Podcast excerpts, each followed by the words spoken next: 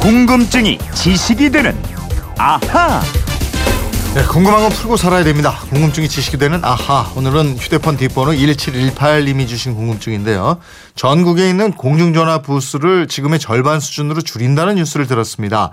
저도 공중전화를 사용해 본 게 언제인지 가물가물한데요. 공중전화를 비롯해서 전화기가 어떻게 변해왔는지 궁금합니다. 이러셨어요.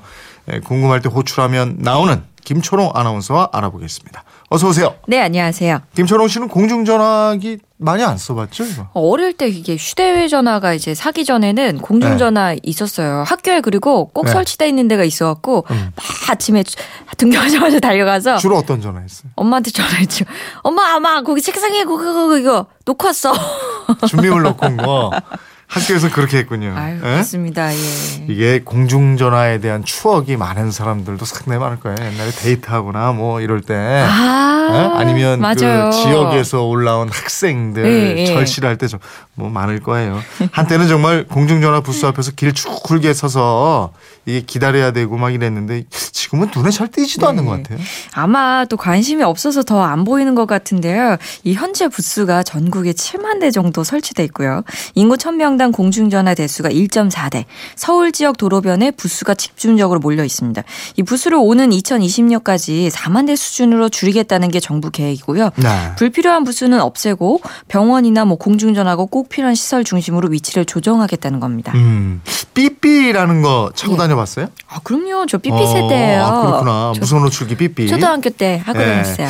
이거 이용할 때가 예. 공중전화기 인기가 최고였던 것 같아요.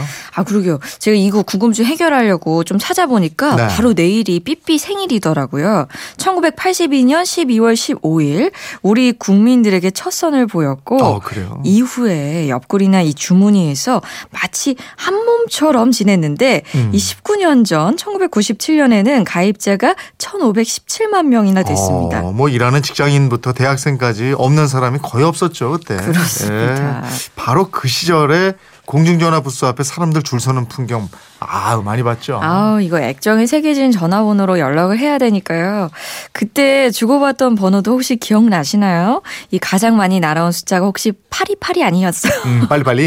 예. 예, 성질 급한 뭐 직장 상사, 뭐 부모님들 아니면 아내가 남편에게 호출할 때 많이 보내죠. 빨리 음. 들어와라. 0124 있었죠. 예. 0124. 아, 영원히 사랑. 어, 그 2514. 예.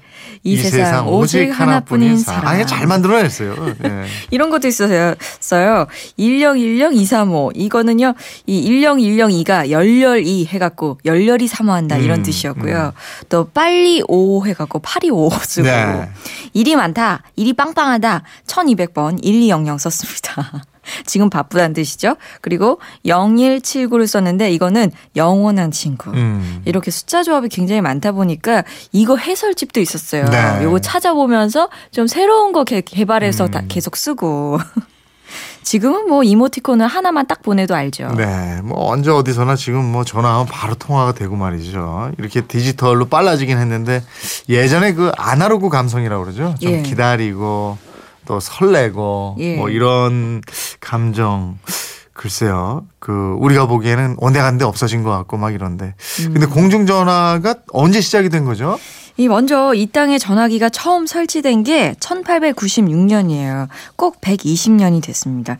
경복궁 내부에 자석식 전화기가 설치되면서 전화 통화가 시작됐고요. 당시에는 전화기를 덕진풍 아니면은 등률풍이라 그랬어요. 이게 무슨 말이에요? 덕진풍, 등률풍 이런 게? 아니 영어로 전화가 텔레폰이잖아요. 네. 이 텔레폰 음역해서 덕진풍, 등률풍으로 부른 아. 거예요. 또 말을 전하는 기계라 그래서 전화기라고 됐고요. 전화기는 그러나 이 일제 강점기나 해방 직후까지도 일반 대중과는 너무 멀리 있었어요. 1962년 최신 1호 시리즈가 개발되면서부터 대중에게 다가가기 시작했고요. 1973년 최신 70호 시리즈가 개발되면서 현재 우리가 사용하는 전화기의 기본을 이루게 됐다고 합니다. 70년대면 그때 전화값이 보통이 아니었어요. 일부 부자들만 놓는 거 아니었어요? 정말 귀한 물건이었습니다. 전화 종류가 백색 전화와 청색 전화가 있었는데 맞아요. 백색과 청색은 전화기 색깔이 아니고요. 전화 가입 대장 명부의 색깔입니다. 전화선에 소유권이 설정돼 있고 내 마음대로 팔 수 있는 것이 백색 전화. 네. 소유권 설정이나 양도를 할 수 없는 전화가 청색 전화였죠. 당시에 백색 전화값이 집 한 채 값이라고 들었던 것 같아요. 맞습니다. 당시 서울의 집 한 채가 230만 원 정도였는데 백색 전화 한 대 값이 260만 원까지 네. 올라간 적이 있었다고 하니까요. 집보다 비싸요. 어마어마했습니다. 그러다가 1981년에 국가에서 보급하던 전화기의 구입 절차가 개인이 직접 구입하는 자급제로 바뀌면서 전화가 보급 본격적으로 보급이 됩니다. 네. 그럼 공중 전화기는 언제 등장해요? 최초로 설치된 것은 1900년대였습니다. 당시의 공중전화는 수화기를 들고 교환원을 불러요. 네. 동전이 딸깍 떨어지는 소리를 들려준 다음에 내가 원하는 상대방과 통화를 하는 방식이었고요. 네.